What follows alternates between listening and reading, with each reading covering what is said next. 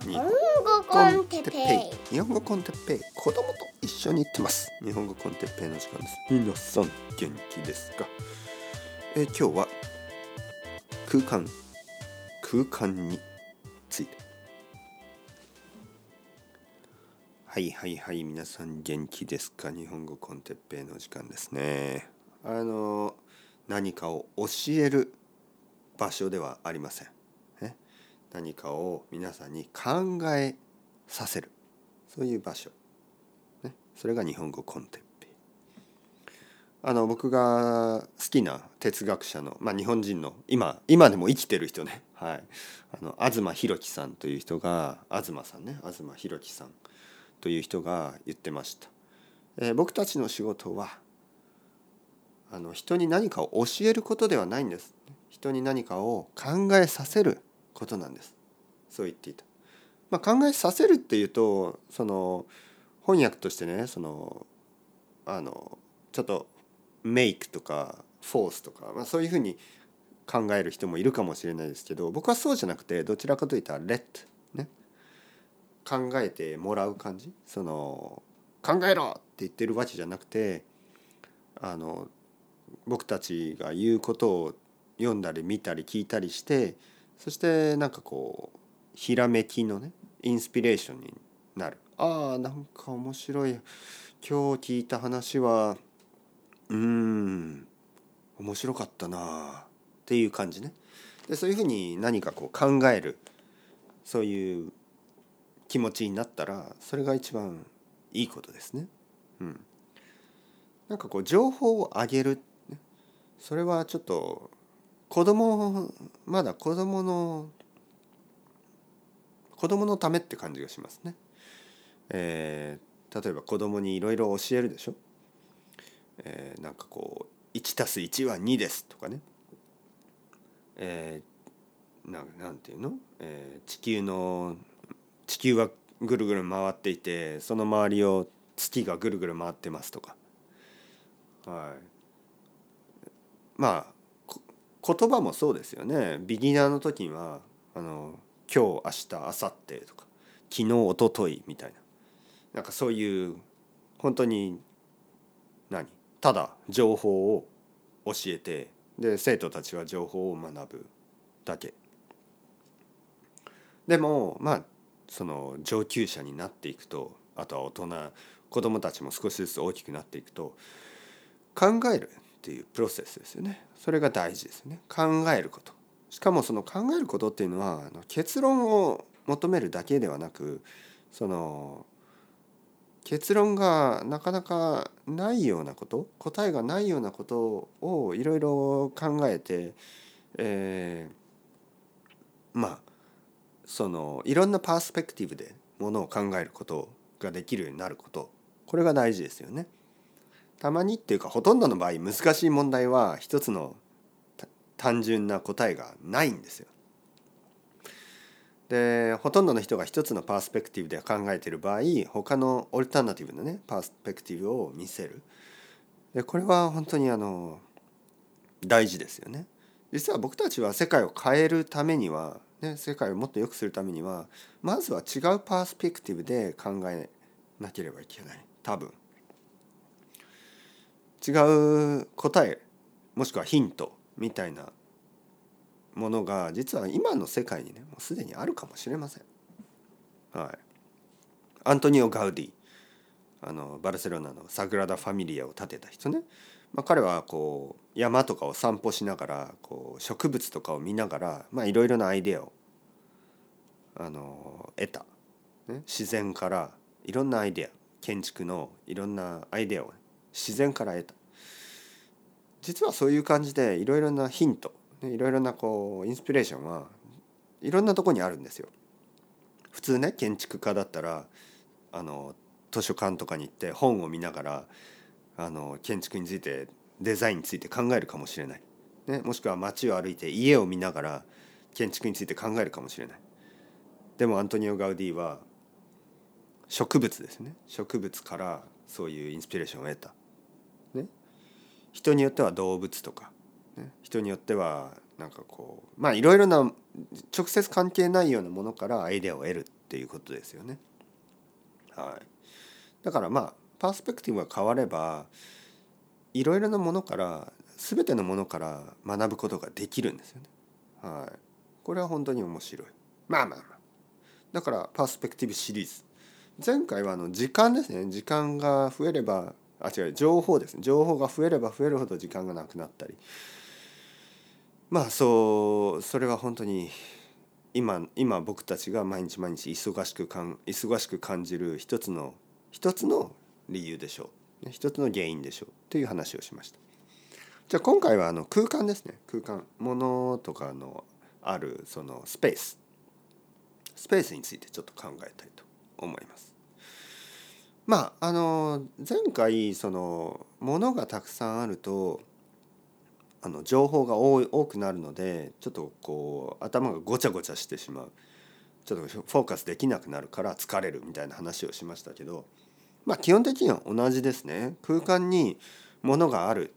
ていうことはまああのその、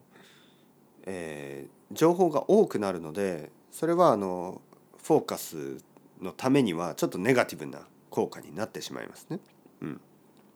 でも僕たちはあの物ですね。物。空間にあるもの物はいつも価値があると思ってますよね。はい、どうしてもその物の価値を考えてしまうんです。例えばね部屋の中に椅子が一つある。大きい椅子。しかも使ってない椅子、ね、使ってません。もう半分壊れてます。例えば足がちょっともうグラグラする、ね、だから座れない椅子ですよね。座れない椅子が部屋の中にあるとする。でそれを捨てましょうと言うと家族が「いやちょっともったいない、ね、まだ使えるでしょ」という「いやいや使えるけどちょっと足グラグラしてるしまあもう10年間使ったしもうこれは無理なんじゃない?」と言っても「いやそれ買った時はあの結構高かったし」まあ、そうやってそのものの価値っていうのをそういうふうに考えるんですね。あの買った時の値段。でも実はねじゃあその家族がそこに座っているかというと座らないんですよね使わないんですね。ということはこの部屋の中でそのものは価値があるかというと価値はもちろんない価値がないだけではなくその空間の価値を奪っているマイナスの価値があるだってそのものがなければ部屋はもっと広くなるんですね。物の価値で考えるといつもあの人々はこのこれがいくらしたからいくらで買ったそういうふうに考えますよね。でももう使ってないんであればそれはあのその空間をドミネートする空間を占領するものでしかない。ドミネートしちゃってるわけですその場所で場所の価値っていうのをあの奪っている。だから価値がないどころかもうマイナスの価値ですよね。場所を取るっていう。例えばあの僕はまあ子供がいます。僕は7歳の子供がいてあの生まれた時から、まあ、どんどん大きくなりましたね。もちろん子供はね。大きくなる、まあ、最近ちょっとあのスローペースな気がしますけど、まあ、とにかく赤ちゃんの時はどんどんどんどん大きくなった。生まれてすぐに買った服なんてまあ1ヶ月2ヶ月ぐらいでもう入らなくなる、ね、それぐらい子供はすぐに大きくなります。赤ちゃんはねすぐに大きくなる。でまあ例えばまあ3歳ぐらいの時に着ていた服は4歳ではもちろん入らないんですね。靴とかももちろんそうだしでそういうのはあの捨て捨て捨てますよねもしくはリサイクルする。でその時にやっぱり2つの感情が2 つじゃない1つの感情がありますね。それがちょっとなんかこう何て言うかななんか悪い気持ちになる。だってね子供そのその服ですよそ子供のジャケットを見ると子供を考えてしまいますよね自分の子供。なんか僕の子供がその服をたくさん着ていってで公園とかで遊んででその服その服が自分の子供に見えるんですよね。だからその服をゴミゴミに捨てるっていうのはなんか自分の子供をゴミに捨てるような気がするでしょ。でそれが人が物を捨てられないサイコロジー人が物を捨てられないあの心理なんですよね。いわゆる物にもかかわらずやっぱそこにストーリーを見てしまう。それはそれでいいんですよ。だから僕たちはなんかちょっと例えばねなんかこう例えばまあ一つの花花ですよね花花花というのはまあ花ですけどなんか誰か特別な人があのくれた花とかは嬉しいでしょまあ例えば僕のお母さんは、まあ、自分で花屋で花を買うよりも僕にプレゼントされた花の方がやっぱり嬉しく感じるでしょ。そういうもんなんですね。同じ花でもあの自分で手に入れたものより人にプレゼントされたものとか。プレゼントってそういうことなんですよね。自分で買っても嬉しくないようなものだけどなんか自分が好きな人とか自分の子供とかね、えー、そういう人に買ってもらうと送ってもらうとう嬉しく感じる。同じものにもかかわらずね。でそこに価値をあの感じることができる。これはいいことなんですね。これはポジティブなこと。何でもないことにあの特別なこう価値を感じる。でそれはその人間が人間の気持ちが分かるからね。自分愛みたいなものを感じることができるからね。で同じようにあのその物を捨てる時ね。捨てる時にもそういうふうに考えてしまいます。この服はあ僕の子供が着ていた服だから僕の子供だ。僕の子供の部分です。でもそれは違うんですね。もちろんそうだけど違うんですね。違うふうに考えた方がいい。この場合はパースペクティブを変えて、えー、子供は今いるんです。今大きくなった子供。7歳になった僕の子供がいるんです。でこの本当の体ね。これが一番大事でそのそれをかつてその子供がかつて着ていた1年前2年前3年前4年前5年前6年前7年前まで着ていた服というのは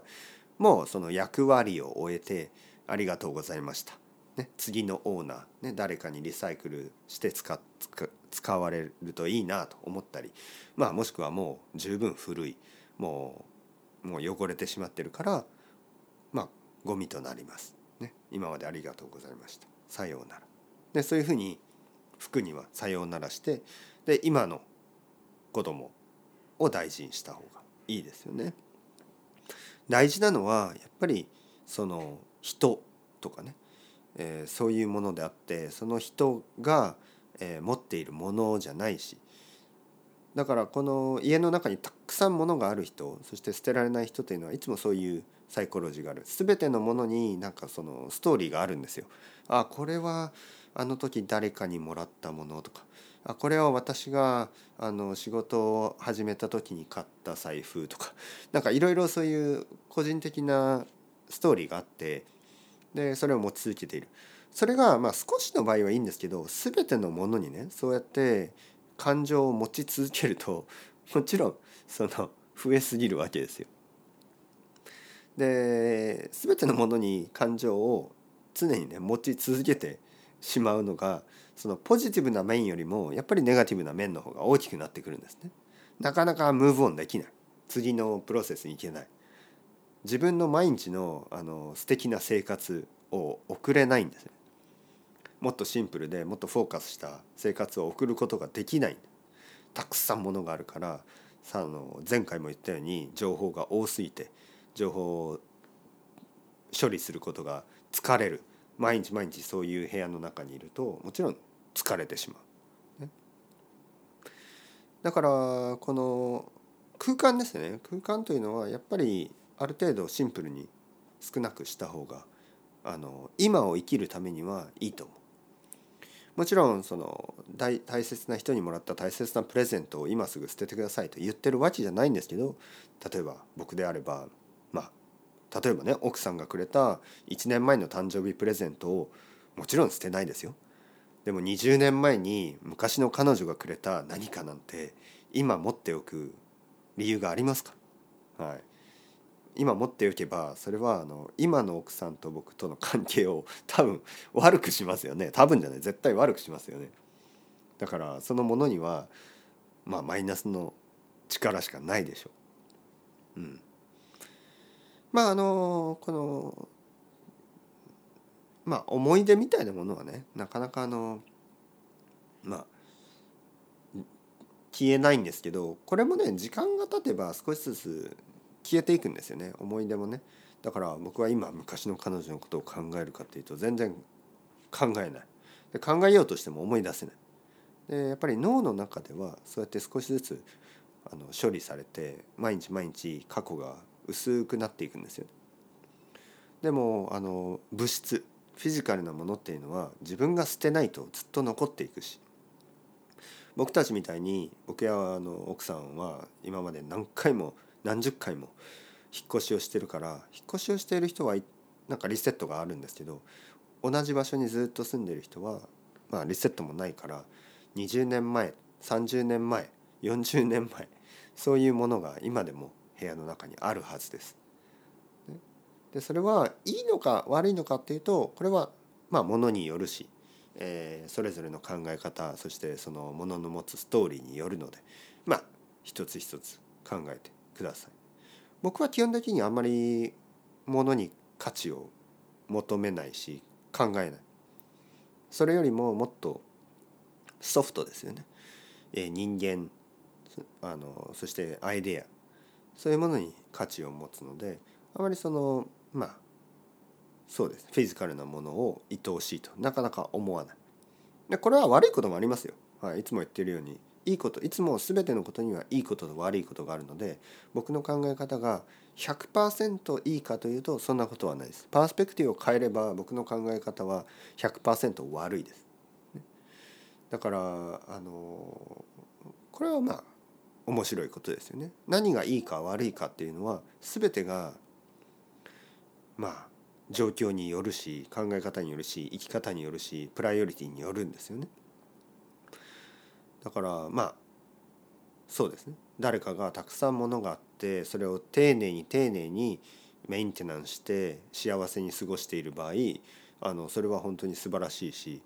あのそういう人がいるからたくさんのものたちがあのいい状態で今の世界にあるんですよね。あのただ同じようにね、まあ、そのそのそうそうしながら、えー僕と同じように生活することはできないでしょうね。やっぱり生活にはスタイルがあるから引っ越しをたくさんしたりとかね、えーそういう人にとってはそういう生活がなかなか難しい。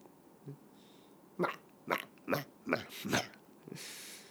というわけで情報ブロックまた次回終わらない。というわけであの今回は時間と空間の空間について少し話してみました。少し考えてみました。はい、皆さんも何か考えましたか、はい、というわけでチャオチャオ。アスタレゴ。またねまたね。またね。